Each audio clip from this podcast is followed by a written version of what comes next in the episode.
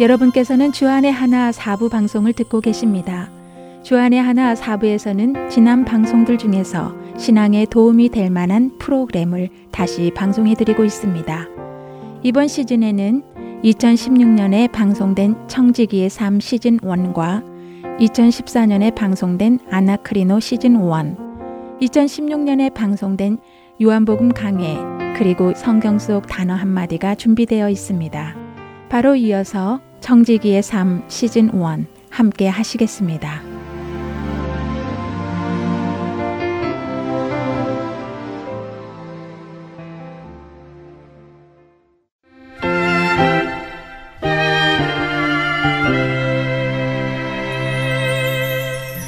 애청자 여러분 안녕하세요. 청지기의 삶 진행의 신태입니다. 지난주까지 내게 맡겨진 돈의 목 중에서 남의 목에 해당되는 세금, 노동, 임금, 그리고 빚에 대해서까지 살펴보았습니다. 이제 그 마지막 남의 몫인 베풀기, 구제에 대해서 나누어 보도록 하겠습니다.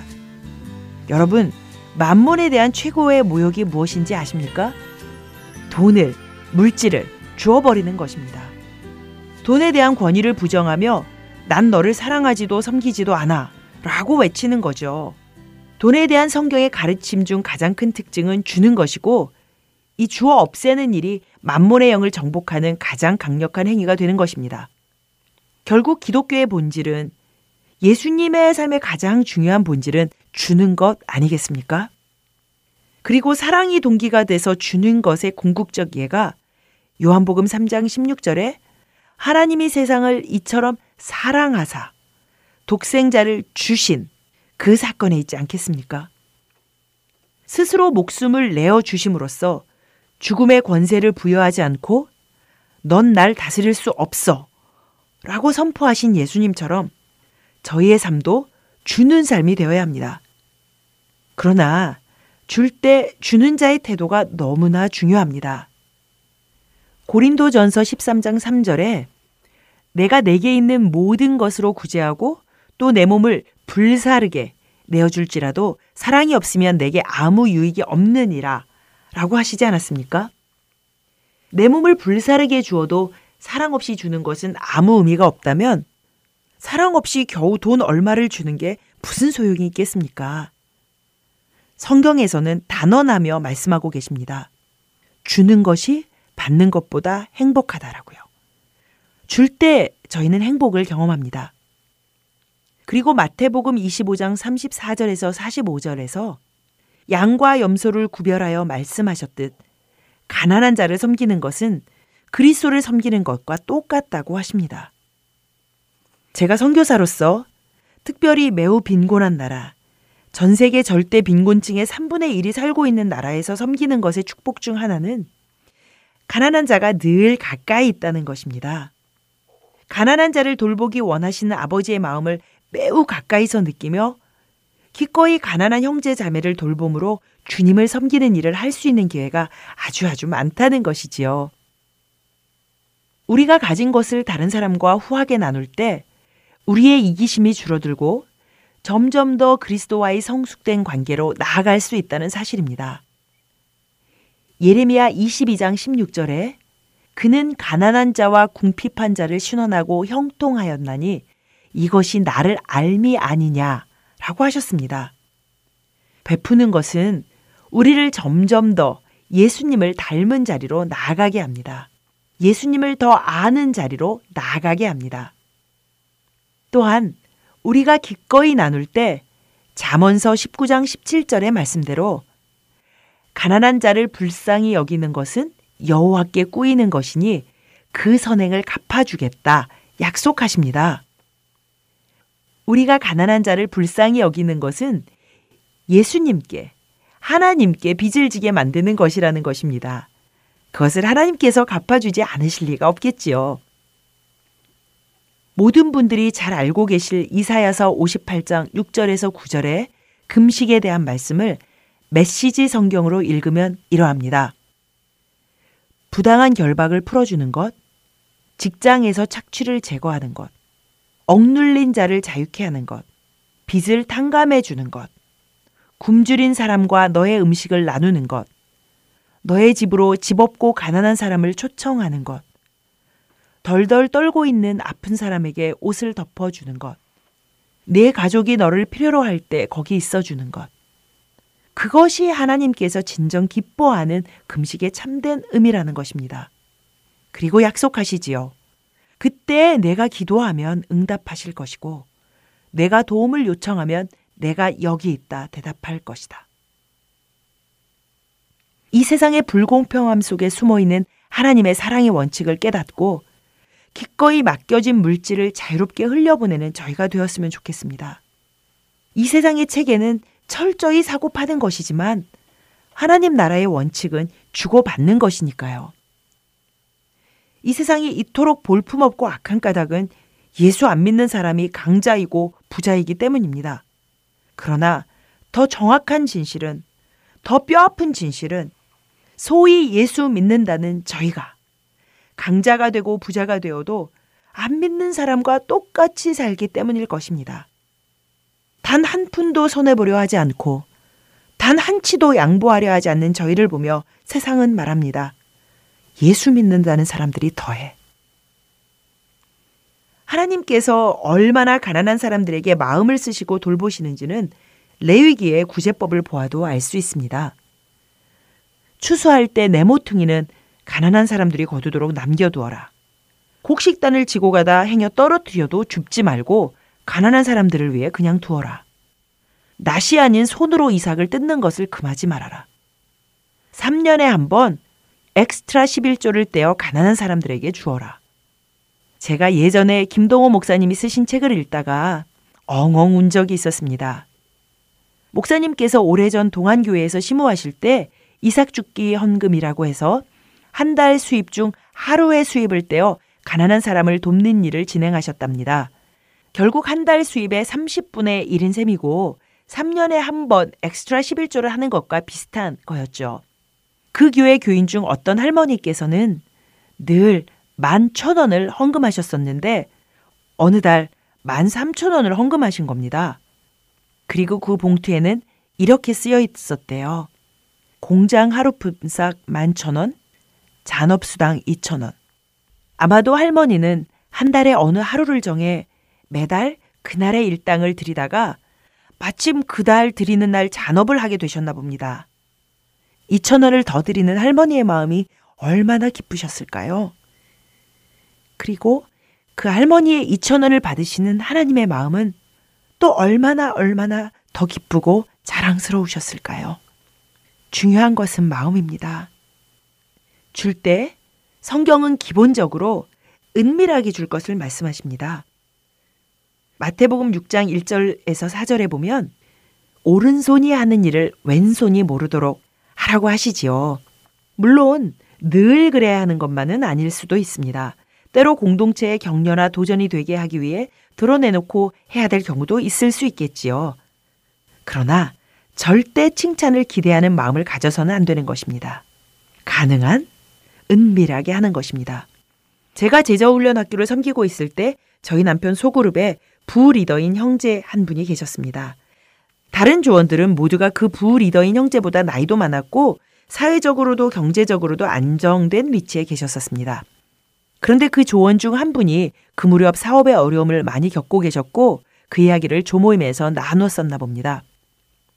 브리더 형제는 박사 후 postdoc이라고 하죠. 그 과정을 밟고 있었는데 아들이 이미 둘이 있는 한 가정의 가장이었고 연구원의 월급이라는 게 겨우겨우 생활을 유지할 정도였습니다. 1년에 한 번 tax refund를 받는 때가 가장 행복한 시간이고 조금이나마 여윳돈이 생겨서 필요한 것도 사고 혹시 자동차 같은 것도 좀 나은 것으로 바꿀 수 있는 유일한 기회가 되는 것이지요. 그런데 하나님께서는 그 돈을 사업의 어려움을 겪고 있는 그 조원 형님께 드리고 싶은 마음을 그분께 주셨다는 겁니다. 솔직히 그러지 말라고 그래서는 안 된다고 말리고 싶었었습니다. 아무리 사업이 어려워도 그분에겐 집도 두 채나 있었고 럭셔리어스한 차도 있었고 누가 봐도 그 부리더 형제와는 비교도 안 되게 잘 살고 있었으니까요. 게다가 그 형제가 드릴 그 세금 환급액이 물론 작은 돈은 아니지만 그분의 사업에 엄청 큰 힘이 될 리도 없으니까 말이죠. 하지만 하나님께서 주신 마음이란 걸 알았기 때문에 그분의 요청대로 누구라고 전혀 밝히지 않은 채 돈을 전달해 드렸습니다. 10여 년이 지난 지금도 그분은 누가 헌금을 했는지 모릅니다. 그 돈을 받은 형제의 사업이 그 이후로 불일 듯 일어난 것도 아니고 그 돈을 준 형제가 갑자기 돈방석에 앉은 것도 아니었습니다. 그러나 두 분 모두 하나님 나라의 재정 원칙을 차근차근 실천해가며 공급하시는 하나님께 뿌리를 내리고 그분만을 신뢰하는 건강하고 아름다운 신앙생활을 하고 계십니다. 우리가 이렇게 은밀하게 드려야 하는 가장 큰 이유 중의 하나는 돈의 manipulating power가 있기 때문입니다. 돈을 주었을 때 영향력을 행사하고픈 마음, 돈을 통제의 도구로 사용할 위험이 있기 때문이지요. 그런 돈의 manipulating power를 우리는 거부해야만 합니다. 또한 우리가 나눌 때, 줄 때, 저희는 지혜롭게 할 필요가 있습니다. 이것은 가난한 선교지에서 뼈저리게 체험하는 부분 중의 하나입니다. 많은 선교지에서 받는 것에 익숙한 현지인들, 특별히 외국인 선교사에게서 무엇인가를 받는 것에 너무 익숙할 뿐만 아니라 잘 훈련되어진 현지인들이 많이 있습니다. 돈으로 물질로 하는 선교처럼 쉬운 건 없습니다.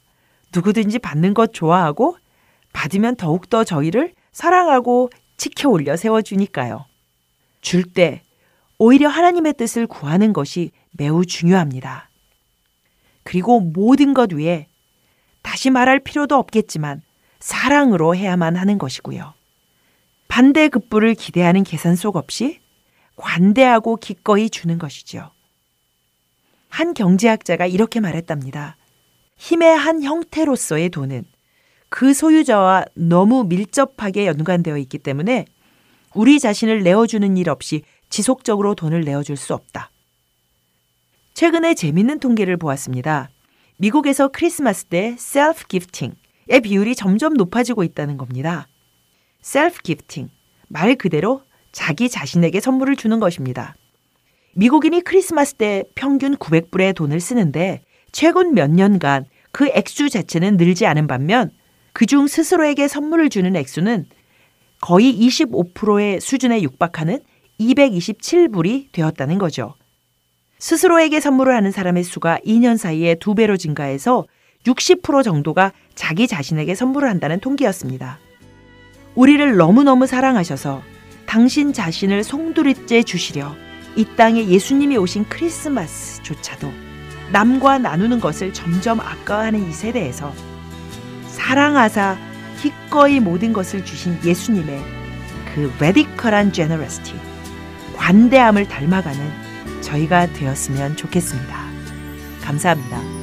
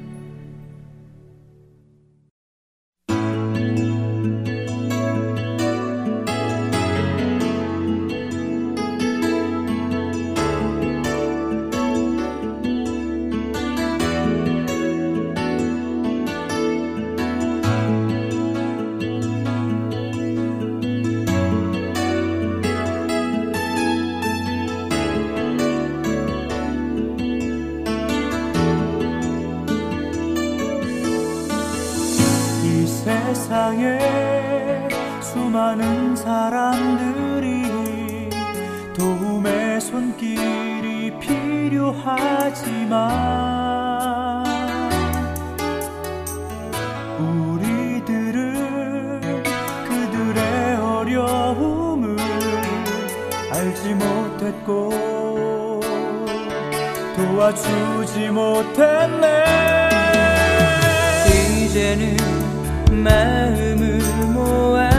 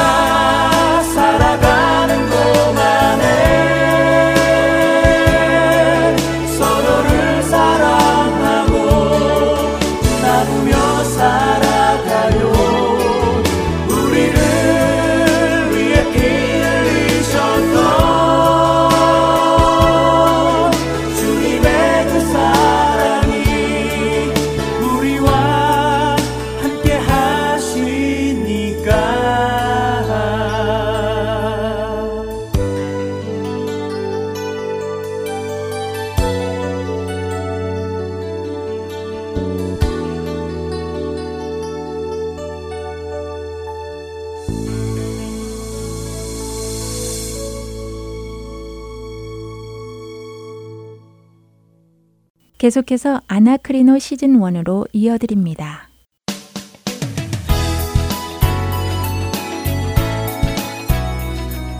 애청자 여러분 안녕하세요. 여러분과 함께 성경을 상고해가는 아나크리노 진행의 최강덕입니다. 여러분 안녕하십니까 강승규입니다. 네, 지난 시간에는 불의한 청지기의 비유와 불의한 재물로 친구를 사기라는 말씀을 상고해 보았지요. 네. 네, 그 말씀은 당시의 바리새인들과 서기관들을 향한 말씀이었고 또 만모니즘에 빠져 있는 우리 현대의 교회에게 하시는 말씀이라는 대의까지 적용을 해 보았습니다. 그렇습니다. 우리에게 주어진 자리에서 주어진 시간 안에 다가올 영원한 세상을 위해 준비해야 한다는 것이 그 비유의 초점이었다는 것과 그렇게 행동한 청지기의 본질적인 행동을 주인이 칭찬했다는 것을 잊지 말아야 할 것입니다. 네, 아멘입니다. 예. 자, 아나크리노 오늘은 어떤 말씀을 상고해 볼까요? 네, 얼마 전에 말씀드린 대로요. 아나크리노가 다음 주인 3월 29일 방송을 마지막으로 끝을 맺게 되는데요. 그래서 오늘과 다음 주 두 번의 시간이 남았습니다. 네, 그럼 이 두 번의 시간 동안 정리를 좀 하면 좋겠네요. 네, 그렇게 하는 것이 좋을 것 같아서요. 성경을 상고하는 방법들을 다시 한번 생각해 보고 몇 가지 짧은 예들을 함께 보려고 합니다. 네, 어쩌면 엑기스가 될 수도 있겠네요. 그런가요? 어찌되었든 한번 보도록 하죠. 네. 자, 처음 이 프로그램을 시작할 때만 해도 아나크리노라는 단어가 참 어색했지요. 네, 맞습니다. 진행하는 저부터 네. 아나크리노라는 단어가 입에 배지 되지 않아서요. 네. 너무 고생을 했거든요. 예. 처음 방송이 시작된 후에 애청자분들이 전화하셨을 때도 음, 보면 예. 대부분의 분들이 아나크리노 발음을 잘 못하셔서 예. 그 아나 뭐 이러시면서 말끝을 흐린 분들이 많으셨는데 네.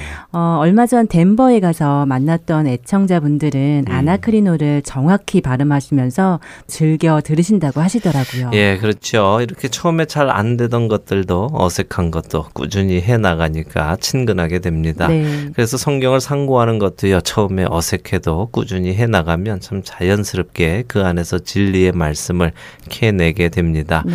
자, 그럼 아나크리노라는 단어가 익숙해지셨다고 하셨는데 그럼 아나크리노라는 단어의 뜻은 무엇입니까? 한번 설명을 해보시죠. 네, 아나크리노는 헬라어고요. 네. 상고한다는 뜻으로 번역이 되는데 음. 그 외에도 찾아보고 분별하고 묻고 확인하는 그런 의미가 있다고 하셨지요? 네, 잘 기억하시는데요. 그렇습니다. 찾아보고 분별하고 묻고 확인하는 작업이 바로 상고하는 것인데요. 아, 그래서 성경을 볼 때 한 문장 혹은 한 문단만 읽고 그것을 이해하려 하다가는 잘못된 해석을 할 수 있는 경우가 많다고 했지요. 네, 그랬죠. 우리가 그 오류를 가장 많이 범하는 것 같아요. 네. 아나크리노 지난 시간 동안도 그런 오류를 가장 많이 찾은 것 같고요. 네. 어, 웬만한 말씀들은 그냥 그 앞에서부터만 읽어도 잘못 해석해왔던 것을 바로 확인하게 되었습니다. 네, 그렇게 앞줄을 읽지 않아서 오해하고 있는 한 구절을 예로 잠깐 볼까요? 네. 어, 빌립보서 4장에는 아주 인기 있는 구절이 하나 있습니다. 많은 가정들에 가보면요.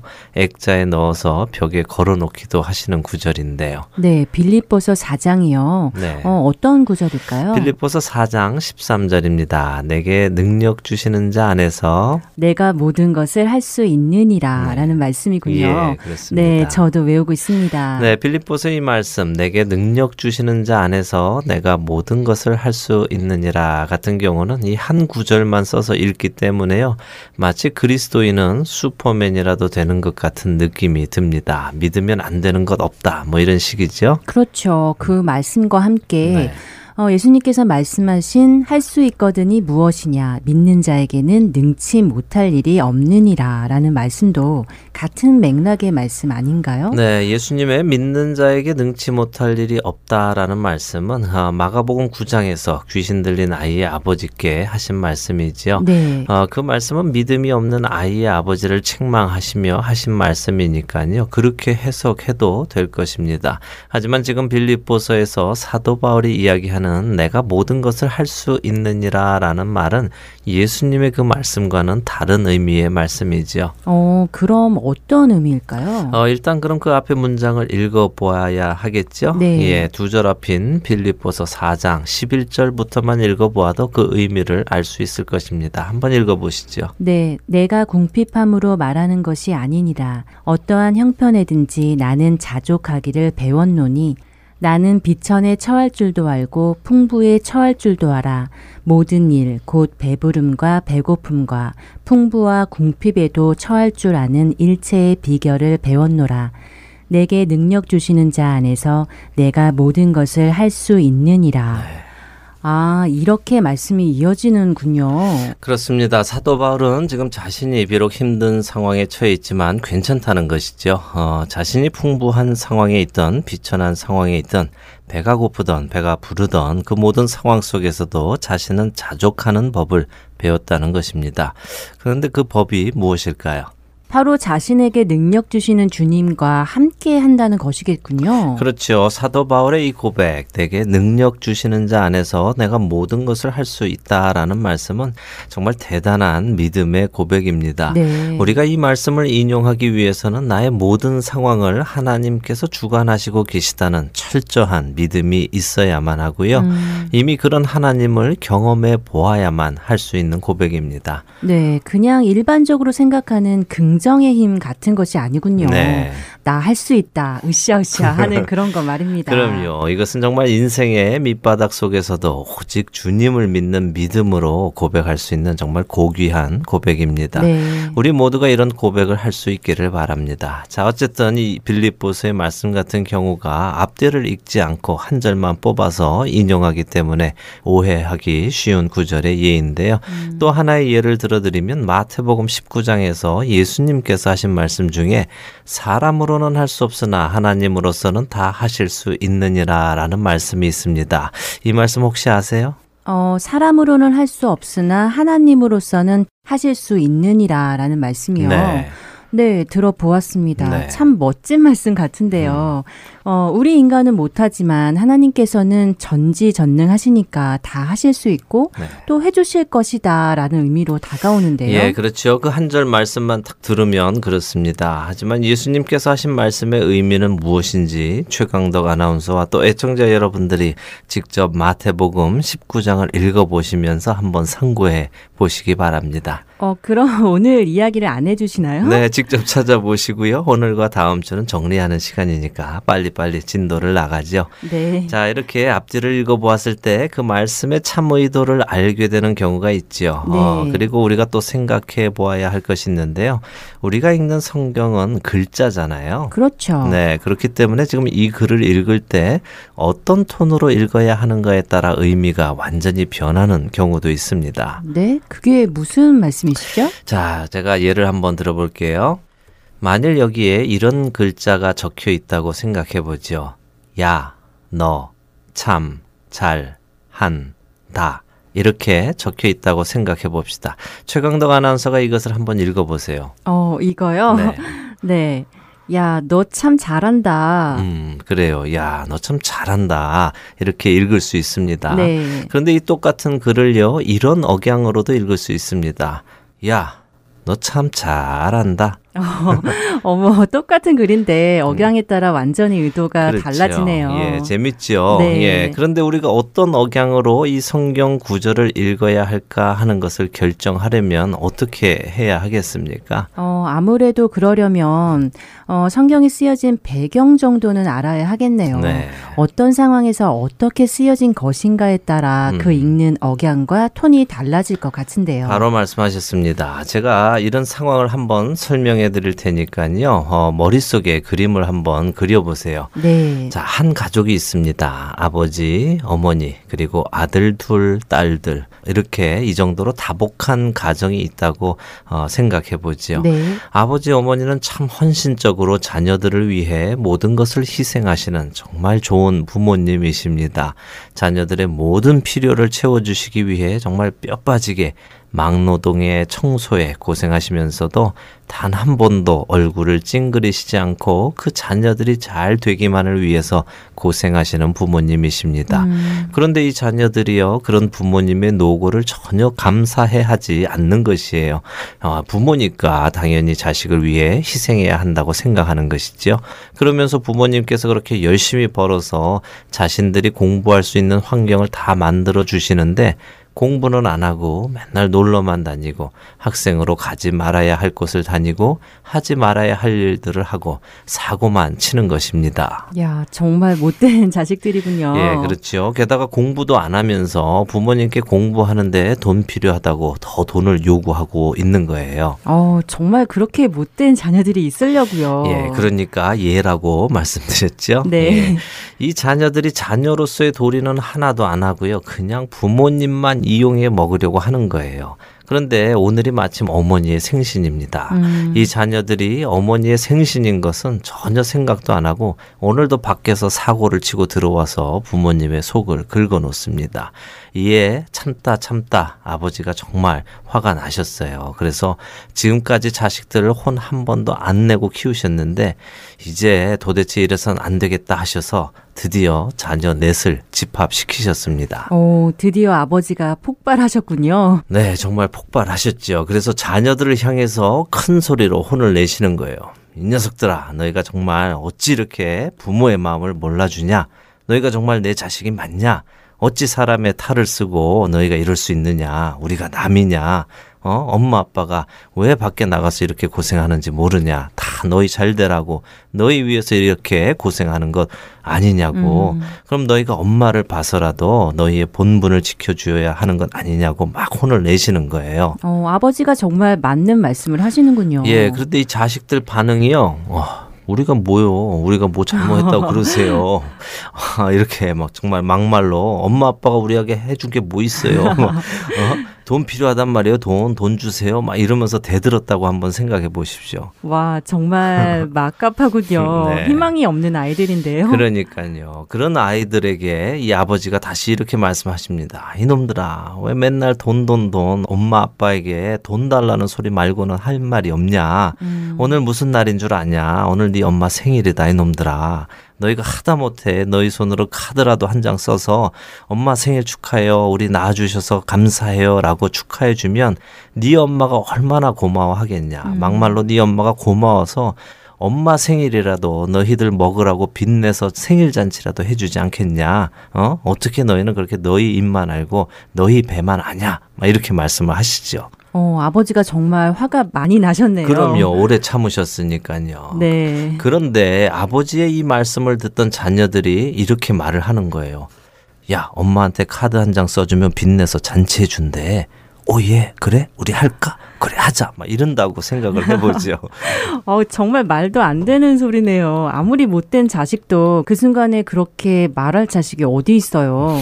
음, 그건 정말 구제불능이지요. 네, 그렇습니다. 만일 그 순간에 아버지의 그 말을 그렇게 알아듣는 자녀는 없을 것입니다. 네. 예. 그런데 만일 그 자녀들이 그렇게 알아듣고 다른 친구들에게도 야 우리 엄마한테 생일 카드 한 장 써주면 빚내서 잔치 보여준다 했어 하고서 다닌다면 부모님의 마음은 정말 어떨까요? 뭐 그냥 완전히 속이 터져 찢어지시겠어요. 예.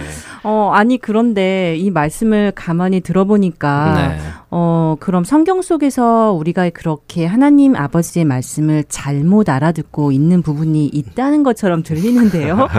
예, 우리가 흔히 11조의 축복을 이야기하면서요. 말라기서를 자주 인용합니다. 네. 하나님께서 자신을 시험하여 하늘 문을 열고 우리에게 복을 쌓을 것이 없도록 붙지 아니하나 보라고 하시지요. 음, 아마 애청자 여러분들께서 이것이 과연 약속의 말씀인지 아니면 한탄 섞인 하나님의 책망이신지는 말라기서를 처음부터 단숨에 읽어보시면 알게 되실 것입니다. 말라기서는 4장밖에 안 되는 아주 짧은 책입니다. 몇 분 안에 읽으실 수 있습니다. 제발 11조의 그 부분만 읽지 마시고 시작부터 읽기 시작하셔서 과연 하나님께서 어떠한 톤과 어떠한 억양으로 말라기 선지자를 통해서 당시의 이스라엘 사람들과 또 우리들에게 말씀하시고 계시는지 그 음성을 한번 들어보시기 바랍니다. 아 그럼 이 부분도 우리가 스스로 한번 상고해 볼 문제이군요. 예, 뭐 그냥 읽으시면 자연히 아시게 되니까요. 뭐 특별히 설명을 해 드릴 필요도 없습니다. 아, 오늘은 한 가지만 더 짚고 넘어가지요. 성경을 이렇게 앞에서부터 쭉 읽기만 해서 모든 것이 다 이해가 된다면 참 좋겠는데요. 그렇지 않지요. 어, 그렇지 않죠. 너무 공부할 것이 많아지네요. 네. 역사도 알아야 하고, 또 문화도 알아야 하고, 때로는 원어도 알아야 하고, 네, 너무 복잡합니다. 예, 하지만 그런 과정을 주님을 하나하나 알아가는 과정이라고 생각하시면 복잡하다는 느낌보다는 그렇게 인도하시면서 자신을 하나씩 둘씩 드러내시고 계시하시는 하나님의 매력에 푹 빠지게 됩니다. 네. 우리가 사랑하면 사랑하는 그 사람의 모든 것을 알고 싶어 하잖아요. 그렇죠. 예, 그렇듯이 그런 마음으로 하나님을 알아간다면 하나님께서는 자신을 숨기지 않으시고 보여주실 것입니다. 네. 자, 때때로 어떠한 선입관이 단어를 잘못 해석하게 하는 경우도 있습니다. 네, 선입관이 단어를 잘못 해석하게 한다고요. 네, 이삭의 아들인 에서와 야곱 하면은 최강덕 아나운서는 어떤 생각이 먼저 드십니까? 어, 에서와 야곱이요. 네. 뭐 팥죽 생각도 음, 나고요. 네. 또 형을 속여서 장자권을 빼앗고 뭐 그런 생각이 드는데요. 네, 그 이야기는 이제 창세기 25장부터 나오는데요. 흔히들 에서는 남성답고 야곱은 여성스러웠지 않는가 생각하시는 분들이 계세요. 네. 왜냐하면 에서는 사냥꾼이었고 야곱은 부엌에서 팥죽이나 수는 사람으로 생각해서 그렇죠. 네, 맞습니다. 어, 야곱은 엄마 치맛자락을 붙들고 엄마가 시키는 대로 하는 마마보이 같은 사람으로 느껴지기도 하는데요. 예, 창세기 25장을 한번 펴보지요. 어, 24절부터 28절을 한 절씩 읽어볼까요? 네, 그러죠. 그 해산 기한이 찬즉 태에 쌍둥이가 있었는데 먼저 나온 자는 붉고 전신이 털옷 같아서 이름을 에서라 하였고 후에 나온 아우는 손으로 에서의 발꿈치를 잡았으므로 그 이름을 야곱이라 하였으며 리브가가 그들을 낳을 때에 이삭이 60세였더라. 그 아이들이 장성함에 에서는 익숙한 사냥꾼이었으므로 들 사람이 되고 야곱은 조용한 사람이었으므로 장막에 거주하니 이삭은 에서가 사냥한 고기를 좋아하므로 그를 사랑하고 리브가는 야곱을 사랑하였더라. 네, 생각했던 그대로 이야기가 나오네요. 그렇습니다. 우리가 그냥 이 본문을 그냥 한글로 읽고 나면요. 그냥 지나칠 텐데요. 유대인의 문화를 알고 또 히브리 원어를 알면요. 이 부분의 해석이 많이 변하게 됩니다. 어, 그런가요? 예, 먼저 27절에 야곱은 조용한 사람이라고 하는데요. 네. 어, 옛 개역 한글은 종용한 사람이라고 하고요. 음, 어, 사실은 종용하다는 것이 이 조용하다는 단어의 옛말이거든요. 네, 종용한 사람요. 네. 종용한 게 뭔가요? 음. 종용한다면 주로 사람들을 설득하거나 달래서 권할 때 쓰는 말 아닌가요? 예, 뭐 종용한다 하지요. 네. 예, 그런데 그 종용은 한자가 권할 종자와 권할 용자를 써서 그렇게 쓰는 말이고요. 음. 어, 여기 창세기 25장에서 종용이라는 것은 쫓을 종, 얼굴 용을 써서 성격이나 태도가 차분하고 침착하다라는 뜻입니다. 어, 성격이나 태도가 차분하고 침착하다고요. 예.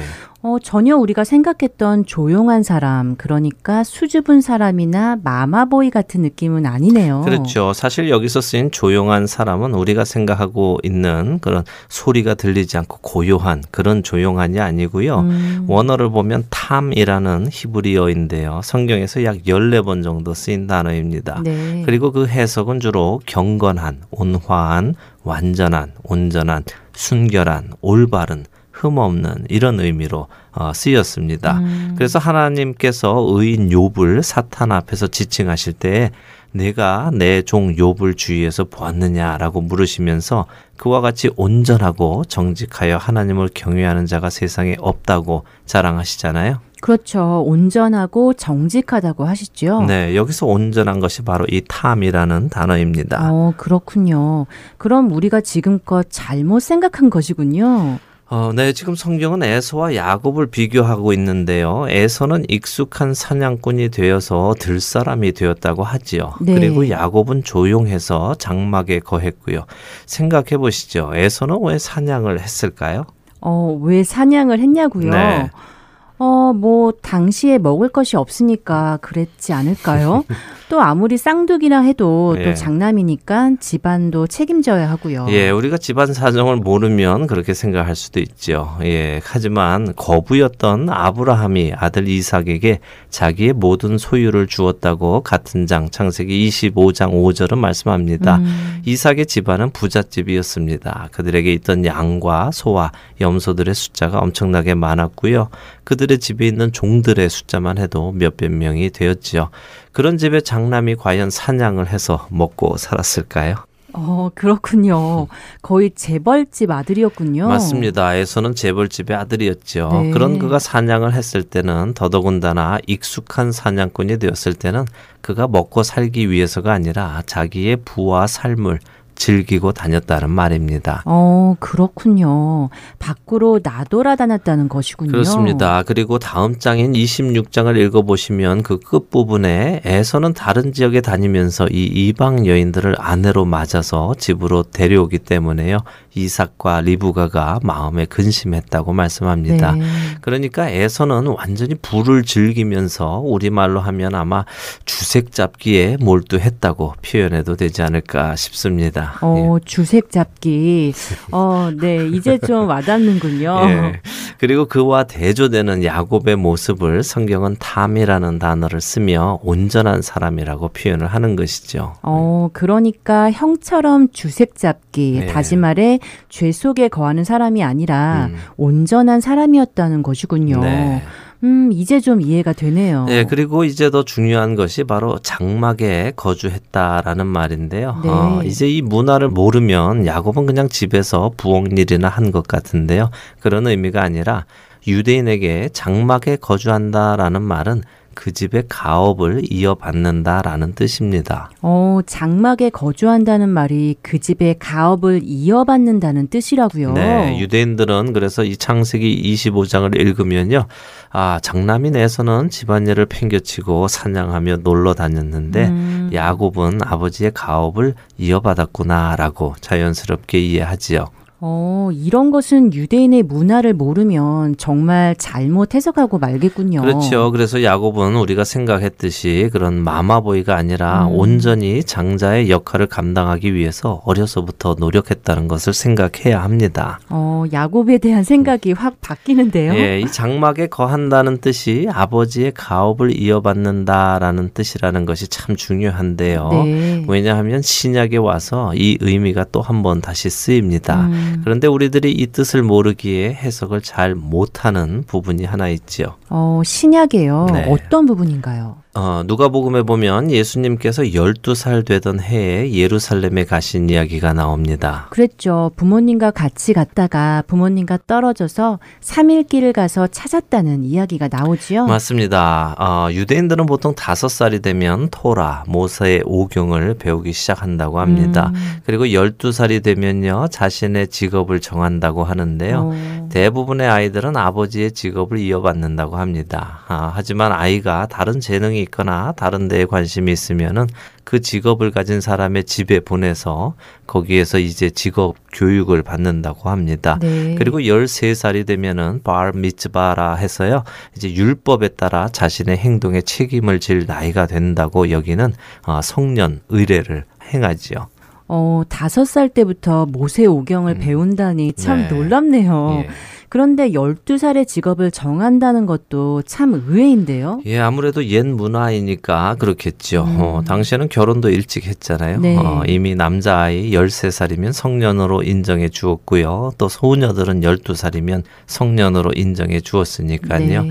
어쨌든 우리가 이런 문화적인 요소들을 조금 알고 있으면 누가복음 2장에 등장하는 예수님의 어린 시절 이야기가 놀랍게 다가옵니다. 어, 놀랍게 다가온다고요? 네, 예수님을 잃어버린 마리아와 요셉은 사흘길을 돌아서 다시 예루살렘으로 가지요. 네. 그리고는 성전에서 선생들과 이야기하고 있는 어린 예수님을 만납니다.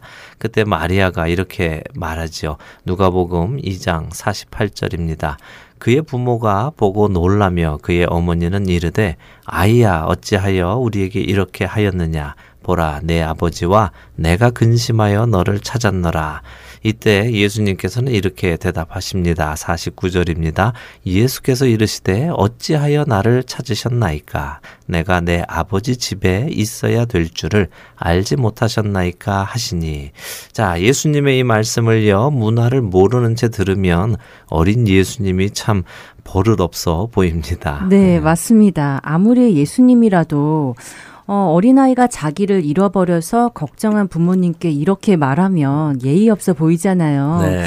예수님이시니까 차마 뭐라고는 못하겠지만 네. 정말 버릇없는 아이라고 할 것 같습니다. 네, 그러니까 이 말씀은 나를 잊어버렸으면 내 아버지 집으로 찾아오시지 뭘 걱정하세요. 그런 말이 아니라 네. 내가 이제 12살이 되었고 나의 직업을 정하는 그때가 되었는데 내가 당연히 아버지, 나의 참 아버지이신 하나님 아버지의 집에서 그의 가업을 이어가야 할 것을 모르십니까? 라고 음. 말씀하시는 것이지요.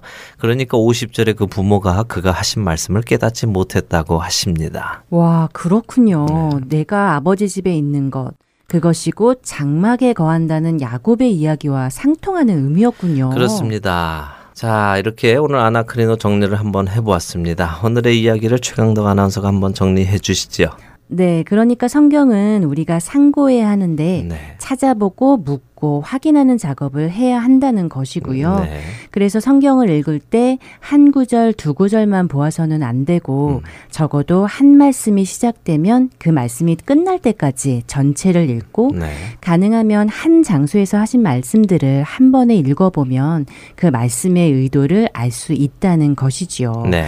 그리고 좀 더 나아가서 당시의 유대 문화와 또 원어까지도 공부를 하면 좀 더 깊이 있게 말씀의 의미를 깨달을 수 있다는 것을 오늘 정리를 해보았습니다. 네, 잘하셨습니다. 이제 다음 주 마지막 시간에 완전히 마무리를 해보도록 하지요. 네, 함께 해주신 여러분께 감사드리고요. 아나크리노 다음 주에 뵙겠습니다. 다음 주까지 마태복음 19장과 말라기서 읽는 거 잊지 마시고요. 네, 알겠습니다. 네, 안녕히 계십시오. 안녕히 계세요.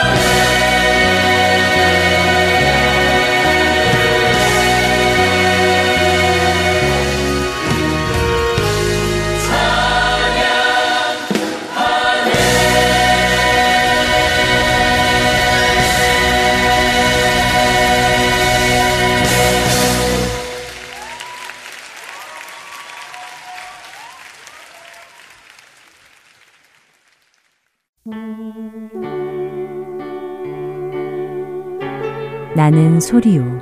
빈들에서 외치는 소리요. 주의 길을 곧게 하라고 광야에서 외치는 자의 소리. 할텐서울 복음선교회에서는 복음 사역에 함께 동참하실 분을 찾습니다. 봉사로, 기도로, 후원으로 예수님을 전하고 생명을 구하는 일에 동참하실 분들은 전화번호 602-866-8999로 연락 주시기 바랍니다.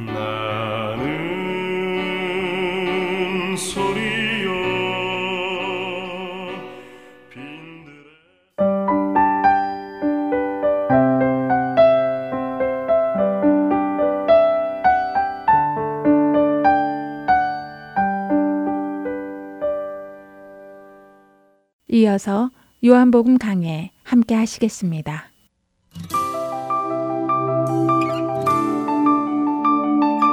애청자 여러분 안녕하십니까? 예, 오늘은 요한복음 10장 어, 전체 내용을 요약해서 나는 선한 목자라 란 제목으로 말씀을 드리겠습니다. 10장은 예수님을 예, 선한 목자로 소개하고 있습니다. 예수님께서 자신을 선한 목자로 소개한 배경에는 에스겔서 34장이 있습니다. 이 말씀에서 하나님은 자기 배만 채우고 양들을 돌아보지 않는 목자들을 책망하십니다. 그리고 양떼를 구원하기 위해 참 목자를 세우겠다고 약속하십니다. 에스겔서 34장 23절에서 24절입니다. 내가 한 목자를 그들 위해 세워 먹이게 하리니 그는 내 종 다윗이라. 그가 그들을 먹이고 그들의 목자가 될지라. 나 여호와는 그들의 하나님이 되고 내 종 다윗은 그들 중에 왕이 되리라. 나 여호와의 말이니라. 그 참 목자가 누구라고 말씀합니까? 그 참 목자가 다윗 왕이라고 말씀하고 있습니다. 이는 마지막에 다윗 왕의 모습을 띠고 이 땅에 도래할 메시아를 가리키는 예언의 말씀이죠. 마지막 때가 되면 하나님이 다윗 왕과 같은 선한 목자를 이 땅에 보내실 것인데 그가 하나님 나라를 세우고 백성들을 사랑으로 다스리게 된다는 것입니다. 10장에서 예수님은 에스겔서 34장의 배경으로 자신이 다윗 왕과 같은 선한 목자라고 말씀합니다. 자, 이렇게 보면 예수님이 말씀하는 선한 목자는 오늘날 우리가 생각하는 목자상과는 거리가 먼 개념이었습니다. 오늘날 선한 목자를 생각하면 어떤 모습이 떠오르십니까? 매우 온유하고 따뜻하고 모든 것을 받아주는 아주 부드러운 목회자의 모습이 떠오릅니다. 그러나 당시의 선한 목자는 오히려 정치적인 왕을 일컬었습니다. 무력 반란을 통해 많은 백성들을 죽음으로 몰고 간 혁명 세력들도 자신들을 선한 목자라고 생각했다는 겁니다. 또 로마에 빌붙어서 권력을 거머쥔 헤롯의 일가도 자신들을 선한 목자라고 생각했어요. 자, 모든 정치가들이 스스로 선한 목자라고 생각을 했는데 그러면 누가 과연 다윗 왕을 계승할 진정한 선한 목자일까요? 10장 말씀은 그 기준이 무엇인가를 제시합니다. 자, 1절에서 6절까지는 예수님께서 비유로 말씀하시고 7절부터는 예수님께서 그 비유를 직접 해석하십니다. 그래서 우리는 직접 7절로 건너뛰어서 이제 예수님의 해석을 함께 보도록 하겠습니다. 7절 8절입니다. 그러므로 예수께서 다시 이르시되 내가 진실로 진실로 너희에게 말하노니 나는 양의 문이라 나보다 먼저 온 자는 다 절도요 강도니 양들이 듣지 아니하였느니라. 여기 양의 문이라고 하는 어, 단어가 나옵니다. 이 단어의 배경이 되는 말씀은 어, 창세기에 나오는 야곱의 베델 사건이죠. 아, 예수님은 이미 요한복음 1장 51절에서 야곱이 보았던 환상을 말씀하신 적이 있습니다. 이 말씀 중에 하늘이 열리고라고 하는 이 표현은 하늘 문이 열렸다라는 의미입니다. 말씀이 육신을 입고 오셔서 우리 가운데 거하셨습니다. 우리 가운데 성전을 지셨다는 말씀입니다. 그때 어떤 일이 벌어졌습니까? 하늘의 문이 열리게 된 겁니다. 그러므로 야곱이 본 베델, 즉 하나님의 집이 예수님의 성육화를 통해서 이 땅에 하늘로 가는 문이 열린 것이나 다름이 없다는 말씀입니다. 오늘 10장에서는 성육화를 통해 열려진 하늘 문이 예수님 자기 자신임을 말씀하고 있습니다. 자, 그렇다면 여기 다른 데로 넘어가는 자는 누구였을까요?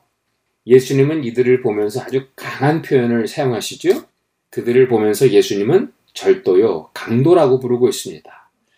여기에 대해 학자들마다 의견이 분분합니다. 일부 학자들은 구장에 나오는 바리새인을 가리킨다고 주장하기도 하고요.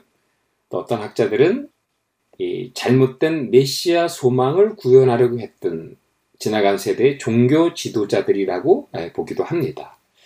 N.T. Wright라고 하는 박사님이 계신데 예, 그분은 이 강도와 도둑에 대해 한 가지 중요한 사실을 언급했습니다.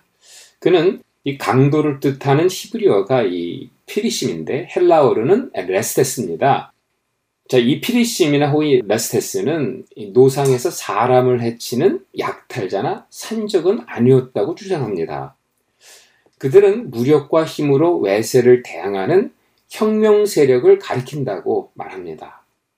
예수님의 십자가 심판에 등장하는 바라바가 바로 이런 부류에 속한다는 것입니다.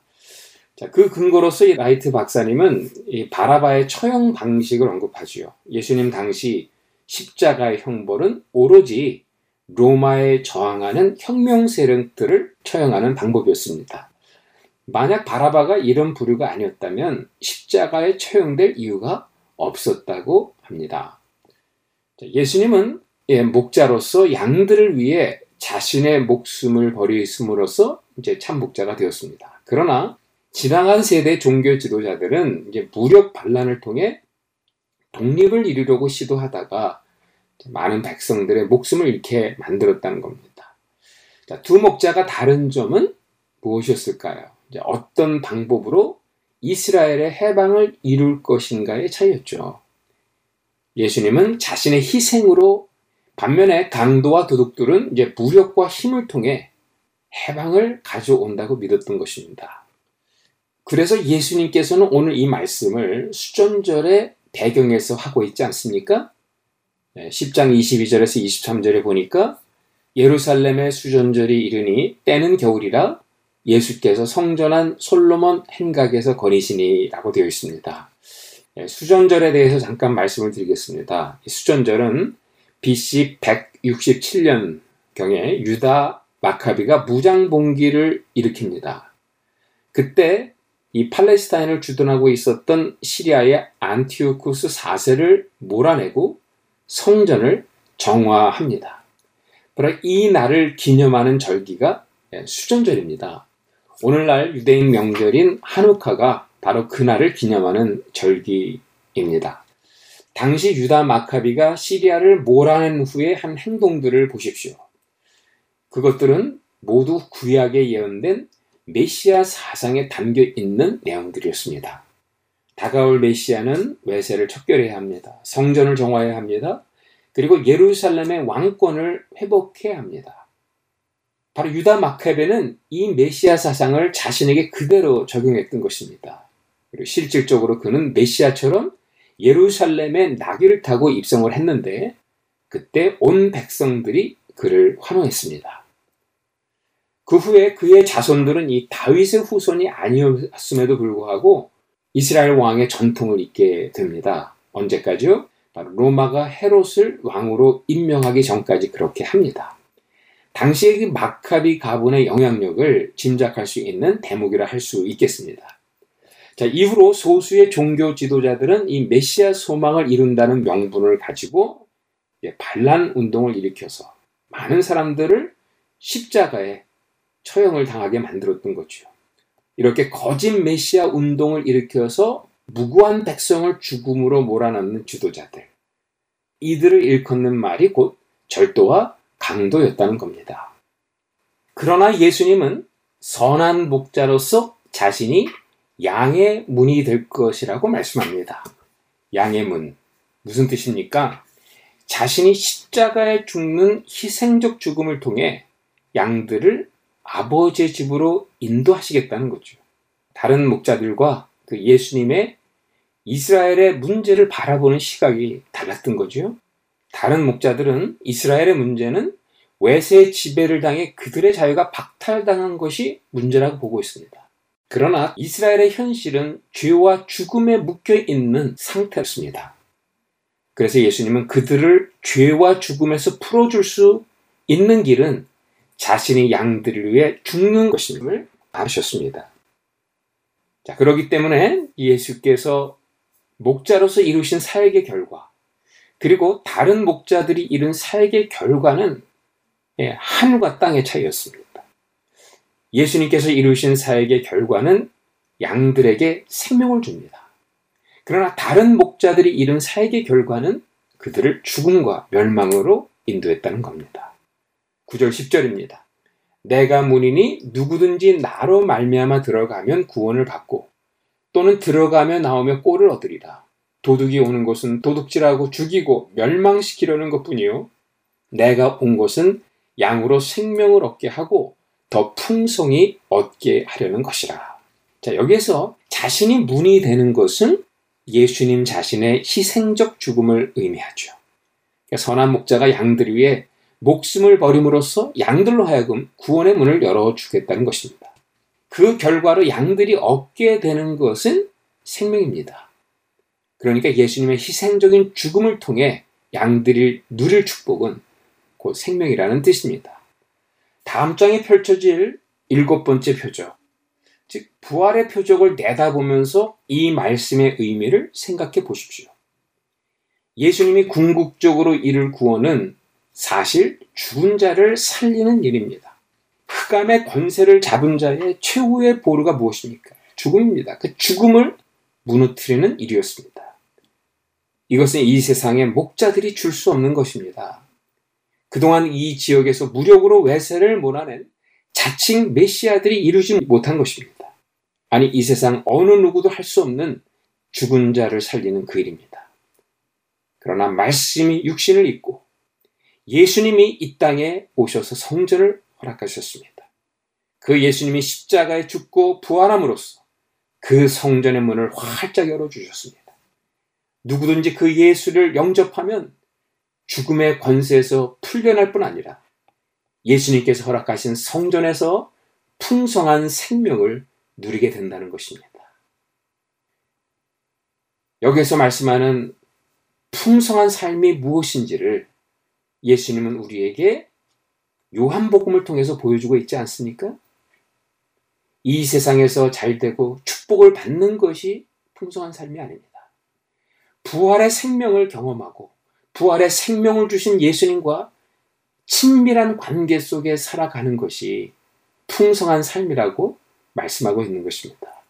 제가 대학을 다닐 때 그 전도할 때 주로 사용하였던 전도지가 바로 사형리였었습니다. 오늘날 50대, 60대의 목사님들을 보면 그분들이 대부분이 사형리를 들어서 예수님을 믿었거나 혹은 이 사형리를 사용하셨던 사형리 세대라고 할 수 있겠습니다. 그 전도지를 보면 첫 페이지에 이런 내용이 나옵니다. 하나님은 우리를 위해 놀라운 계획을 가지고 계신데 그 계획은 바로 우리에게 약속된 풍성한 삶이라고 적혀 있죠. 아마 많은 분들이 그 전도지에서 말한 풍성한 삶이 무엇인지를 모르고 예수님을 영접했다고 생각해요. 그때 우리들은 이 풍성한 삶이란 세상적으로 잘 되고 축복받는 것이라고 생각을 했습니다. 오해지요. 문맥을 떠나서 이 말씀을 이해하기에 이런 오해가 생겨난 것입니다. 문맥을 보십시오. 이 말씀을 하신 예수님은 이어서 나사로를 살리십니다. 그리고 이렇게 선포합니다. 나는 부활이요 생명이라고 선포합니다. 예수님께서 주실 생명은 부활의 생명이라는 것입니다. 그 생명을 풍성히 얻는다는 것은 부활의 예수님과의 지속적 관계를 맺는 삶을 의미한다는 겁니다. 여기서 말씀하는 풍성한 생명이란 내가 세상적으로 잘 되고 축복받는 게 아니라는 거예요. 부활의 예수님과의 친밀한 관계 속에 거하는 삶을 의미한다는 겁니다. 부활의 예수님과의 관계가 깨졌는데 세상적으로 잘 되고 축복을 받았다. 그러한 삶을 보면서 요한복음은 풍성한 삶이라 말하지 않습니다. 풍성한 삶의 근본은 하나님과의 관계입니다. 그분과 나누는 친밀한 교제인 것입니다. 예수님은 이어지는 말씀에서 관계가 바탕이 된 이러한 풍성한 삶의 내용을 다시 한번 상기시켜 주고 있습니다. 11절 13절입니다. 나는 선한 목자라 선한 목자는 양들을 위하여 목숨을 버리거니와 삭구는 목자가 아니요 양도 재앙이 아니라. 이리가 오는 것을 보면 양을 버리고 달아나라니. 이리가 양을 물어가고 또 해치느니라. 달아나는 것은 그가 삭군인 까닭에 양을 돌보지 아니함이라. 예수님은 소위 말하는 이 자칭 목자들과 비교하면서 가장 궁극적인 차이를 말씀하시죠. 예수님은 선한 목자요, 다른 목자들은 삭군 목자인데 그 차이는 결국 그 양들과의 관계에서 비롯된 것임을 말씀해요. 그 관계를 지금 예수님은 하이라이트 시키고 있습니다. 자, 구약의 배경을 보면 하나님은 목자로 묘사가 됩니다. 시편 23편 1절을 보아도 그렇고 또 80편 1절, 74편 1절, 100편 3절 다 하나님을 목자로 묘사한 구절들입니다. 근데 예수님은 이 배경을 담아서 자신을 선한 목자라고 말씀합니다. 그 선한 목자는 양들을 위해 목숨을 버린다는 겁니다. 그러나 사꾼 목자들은 양들을 버리고 달아난다는 거예요. 선한 목자와 사꾼 목자의 이러한 차이 무엇 때문일까요? 한 가지입니다. 양들에 대한 소유권이에요. 즉 신학적으로 말하면 언약의 관계 때문입니다. 선한 목자에게 그 양들은 예수님 자신의 소유입니다. 예수님의 양입니다. 예수님의 소유된 양이라는 겁니다. 그래서 양들을 위해 선한 목자는 자신의 생명까지 주게 되는 겁니다. 사꾼 목자에게 그 양들은 아무 관계가 없습니다. 그래서 사꾼 목자들은 양들이 위험에 처하면 도망을 갑니다. 시편 100편 3절에 보니까 여호와가 우리 하나님이신 줄 너희는 알지요. 그는 우리를 지으시니요 우리는 그의 것이니 그의 백성이요 그의 기르시는 양이로다. 목자와 양의 관계를 통해 하나님의 언약 사상을 말씀하고 있죠. 하나님께서는 자신의 백성을 보면서 하나님이 친히 기르는 하나님의 양이라고 부르고 있습니다. 이제 예수님도 자신의 희생적 죽음을 통해 하나님이 지으신 그 양들을 피값으로 사시겠다는 겁니다. 한 번 잃어버렸던 그 양을 자신의 목숨을 바쳐가면서 다시 구속 샀기 때문에 이제 그 양들은 예수님의 진짜 양이 된 것입니다. 그래서 예수님도 자신의 희생적 죽음을 통해 얻게 될 그 양들을 보면서 뭐라고 강조하고 있습니까? 내 양, 내가 소유한 양이라고 강조해서 부르고 있는 것입니다.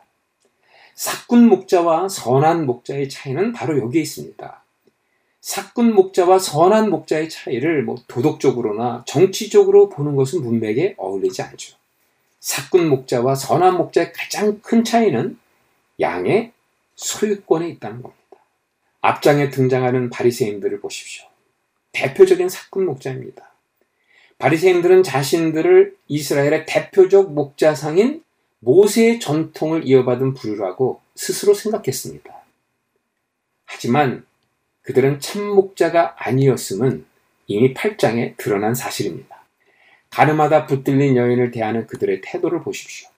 죄의 권세에 붙들린 그 여인이 그들의 양이었다면 일단은 여인의 회복에 관심을 기울였을 것입니다. 그러나 저들은 여인이 지은 죄를 믿기로 예수님을 올무에 빠뜨리려고 관계를 꾸몄죠. 왜냐하면 그 여인은 자신들의 양이 아니었기 때문입니다. 그 여인은 자신들과 아무 상관이 없었기 때문이에요. 또 구장을 보십시오. 예수님이 나면서부터 맹인된 자의 그 눈을 뜨게 해주는데 맹인된 청년을 대하는 그들의 태도를 보십시오.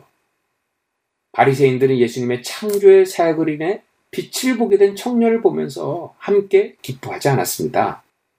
오히려 그를 출교시키는 조치를 취하죠. 왜냐하면 그 청년은 자신들의 양이 아니기 때문입니다. 그러나 선한 목자는 자신의 양이기에 그 양들을 위해 목숨을 바칩니다. 나는 선한 목자라. 나는 내 양을 알고 양도 나를 아는 것이 아버지께서 나를 아시고 내가 아버지를 아는 것 같으니 나는 양을 위해 목숨을 버리노라. 14절 15절입니다. 선한 목자인 예수님에게 양들은 자신의 양이었습니다. 하나님께서 소유한 양이기에 예수님의 소유이기도 했다는 것입니다. 시편 100편 3절의 메아리가 다시 한번 들리는 구절이죠. 그래서 예수님은 내 양, 내 음성이라는 소유격을 사용하여 강조하고 있습니다. 자신의 목숨을 버리면서까지 지킬 양들은 바로 하나님의 소유된 언약의 백성이라는 것입니다. 여기에서 목자와 양의 새로운 언약의 관계를 엮어주는 동사가 나오죠. 바로 안다라고 하는 동사예요. 여기서 안다라는 단어는 뭐 지식적으로 아는 게 아니고 인격적으로 아는 상태를 의미합니다. 그 기준이 아버지가 예수님을 아시고 예수님이 아버지를 아는 것처럼 상호, 그렇게 알아가는 것, 상호적으로 아는 것입니다. 예수님께서는 양들을 아시며 양들 또한 예수님을 안다고 합니다. 마치 아버지께서 예수님을 아시고 예수님의 아버지를 아시는 것처럼 예수님과 양들은 서로 서로 안다고 합니다. 예수님과 아버지는 서로 서로를 어떻게 하셨습니까? 이미 1장 18절에서 제가 말씀을 드린 바 있습니다. 예수님은 아버지의 가슴에 들어가 그 가슴 안에서 살았던 분입니다. 아버지의 가슴에 있는 모든 것을 다 경험하고 우리 가운데 와서 그 아버지의 가슴을 열어주신 분이십니다. 그래서 예수님과 아버지는 서로의 심장과 가슴을 공유한 관계였던 것입니다. 우리가 예수님을 안다는 것도 마찬가지입니다. 양된 우리는 예수님의 가슴에 들어가 그분의 가슴을 경험해야 비로소 그분을 아는 거죠. 예수님 우리를 안다는 사실 또한 그렇습니다. 그분이 우리의 가슴에 들어와 우리 가슴에서 살아 숨쉬고 있는 것입니다. 그래서 예수님과 우리는 서로의 심장과 가슴을 공유한 관계가 되는 것입니다. 이렇게 친밀한 관계의 회복을 위해 예수님은 우리를 대신해서 죽을 수 있었던 것입니다. 모르는 자를 위해 모르는 자가 죽은 것이 아닙니다. 서로의 가슴을 함께 공유했던 예수님. 우리를 대신해서 죽었던 것입니다. 그러므로 이제 우리는 예수님의 양이 된 것입니다. 예수님 우리의 목자가 되신 것입니다. 우리는 예수님의 양이요. 예수님은 우리의 목자이기. 이제 우리는 예수님의 피와 살을 나누고 서로의 심장을 나누는 관계가 이루어진 것입니다. 여러분, 바로 이것이 풍성한 삶의 내용인 것입니다. 세상적으로 잘 되고 축복받는 것과 상관이 없습니다. 새로운 언약의 관계가 이루어져 그 언약의 관계 속에 살아가는 백성이 된 것을 의미하는 것입니다. 풍성한 생명의 내용은 여기에 그치지 않습니다. 이제 주님은 그 풍성한 생명을 과거에는 소외되었던 양들에게까지 열어주십니다. 16절이죠. 또 이 우리에 들지 아니한 다른 양들이 내게 있어 내가 인도하여야 할 터이니 그들도 내 음성을 듣고 한 무리가 되어 한 목자에게 있으리라. 울타리에 들지 않은 양은 이방인들을 가르칩니다. 예수님은 창조주 하나님의 완벽한 계시로서 이 세상을 소유한 분입니다. 예수님이 소유한 세상은 민족이나 혈통의 울타리를 넘어 모든 열방과 민족을 포함하죠. 그래서 선한 목자인 예수님의 양은 과거에는 양이라고 여겨지지 않았던 이방인들을 모두 포함하고 있습니다. 그러나 바리새인들은 자신들이 쳐놓은 울타리 안에 있는 양들만 취급을 했어요. 그들이 쳐놓은 울타리란 그들의 혈통, 그들의 전통, 그들의 제도 등을 가리키죠. 바리새인들은 자신의 전통과 혈통과 율법의 울타리 안에 있는 자들만 자신들의 양으로 여겼던 것입니다. 예수님이 새롭게 설정한 울타리는 새 이스라엘로 온 예수님의 희생적 죽음을 받아들였는가가 기준입니다. 더 이상 혈통이 아니죠. 전통이나 제도가 아닙니다. 예수님의 희생적 죽음을 받아들였는가가 새 이스라엘의 기준이 되었다는 것입니다. 예수님은 그 이방인들도 자신의 양이라고 말씀하면서 내가 인도하실 것이라고 선포합니다. 그리고 저희들도 내 음성을 듣고 우리에 들게 될 것이라고 말씀합니다. 잃어버린 양을 내가 다시 찾아 내 소유로 만드시겠다는 주님의 다짐이죠. 그래서 이제 이방인들도 새로운 이스라엘이 될 수 있다고 말씀하는 것입니다. 예수님께서 허락하실 풍성한 삶은 결국 나와 예수님과의 관계지만 그 관계의 지경은 넓혀져야 마땅하다는 겁니다. 나와 예수님의 일대일 관계에서 끝나면 안 된다는 것입니다. 나의 형제들을, 나의 이웃들을 나아가서 온 열방을 예수님과의 관계 속에 포함시키기 위해 우리는 부단히 노력해야만 된다는 것입니다. 하나님 우리로 하여금 생육하고 번성하여 땅을 정복하고 충만하라고 했습니다. 지난 3, 40년 우리 한국교회는 이 말씀을 붙들고 두 주먹 불끈 쥐고 교회 성장을 추구해 왔습니다. 교회가 커야 전도도 하고 선교도 한다는 명분을 내세우며 큰 교회 건물을 짓고 사람들을 끌어모았죠. 그래서 이제 큰 교회 건물이 세워졌고 많은 교인들이 예배당을 채웠습니다. 그런데 아이러니는 그 많은 교회들이 이 세상에서 힘을 잃어버린 존재로 전락해 버렸다는 겁니다. 생육하고 번식하는 교회는 되었습니다. 그러나 이 땅을 정복하고 이 땅에 충만해지는 풍성한 교회는 되지 못했습니다. 예수님께서 찾으시는 교회는 번식하는 교회가 아닙니다. 바로 풍성한 교회입니다. 즉, 부활의 생명을 경험하는 데 그치지 않고 그 부활의 생명을 흘러보내는 풍성한 교회를 찾고 계십니다. 네, 오늘은 여기까지 하겠습니다. 그러면 애청자 여러분 안녕히 계십시오. 다음 주에 뵙겠습니다.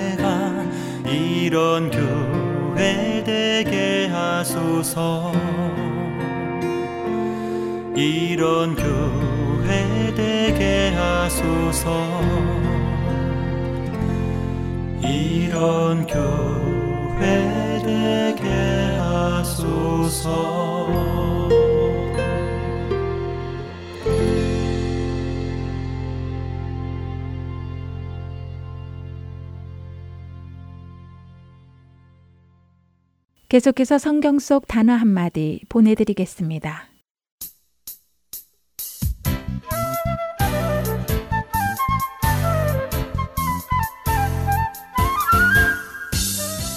여러분 안녕하세요. 성경 속 단어 한마디 진행의 이다솜입니다.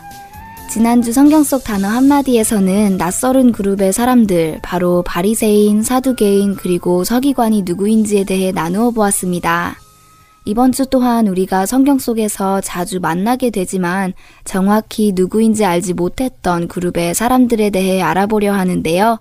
바로 선지자입니다. 선지자는 하나님으로부터 계시 혹은 말씀을 받고 그것을 다른 사람들에게 선포하는 사람을 뜻하는 말이었습니다. 구약 시대에 하나님께 택함을 받은 세 그룹의 사람이 있었는데요. 제사장과 선지자와 왕이었습니다. 이들에게는 특별한 임무가 주어졌지요. 먼저 제사장은 백성을 대신하여 하나님 앞에 나아가 하나님께 죄의 용서를 구했던 사람입니다. 반대로 선지자는 하나님을 대신하여 백성들에게 나아가 하나님의 말씀을 전했던 사람입니다. 선지자라는 단어의 히브리 원 뜻은 예언하는, 대변하는, 혹은 예언자, 대변인, 이런 것을 뜻한다고 하네요.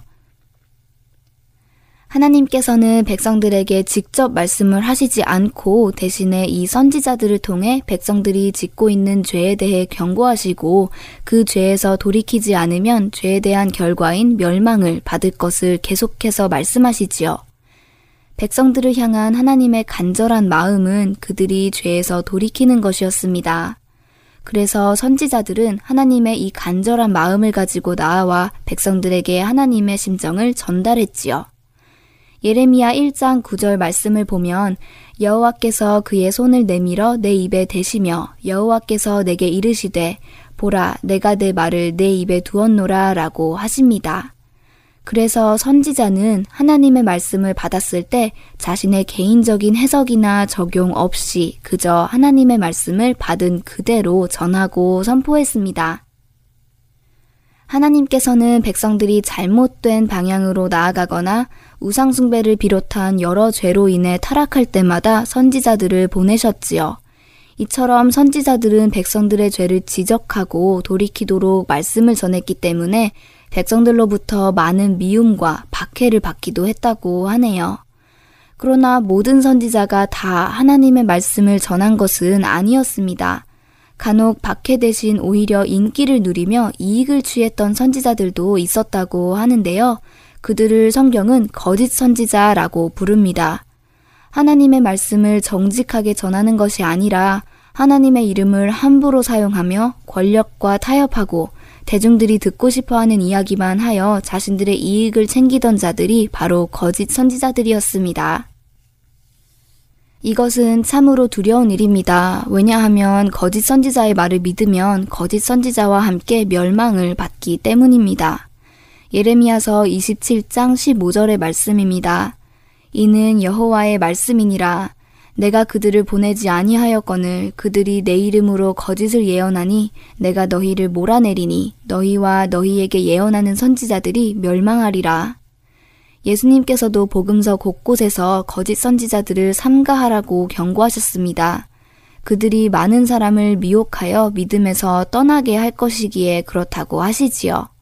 하나님께로부터 부르심을 받은 참된 선지자가 경고의 메시지를 전했을 때 그 말씀을 듣고 죄에서부터 돌이키는 자들은 복된 사람들입니다. 그러나 그 말씀을 무시하는 자들은 곧 하나님께 불순종하는 자들이 되는 것입니다. 또한 거짓 선지자의 말을 따르는 것도 멸망으로 가는 일입니다. 선지자를 통해 또 말씀을 통해 계속해서 우리가 올바른 길로 가기를 원하시는 하나님 앞에 절대적인 순종을 보여드리는 여러분과 제가 되기를 소망합니다. 성경 속 단어 한마디 다음 주에 찾아뵙겠습니다. 안녕히 계세요.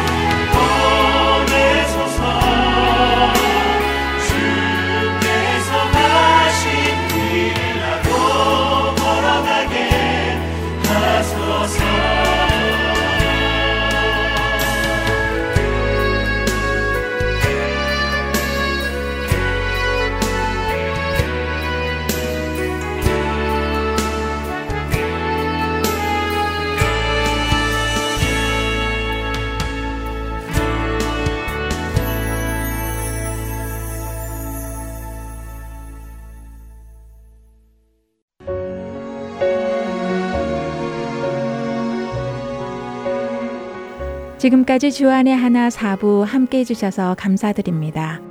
다른 지난 방송들을 더 듣고 싶으신 분들은 홈페이지 www.heartandseoul.org에서 특별 방송을 클릭하셔서 들으실 수 있습니다.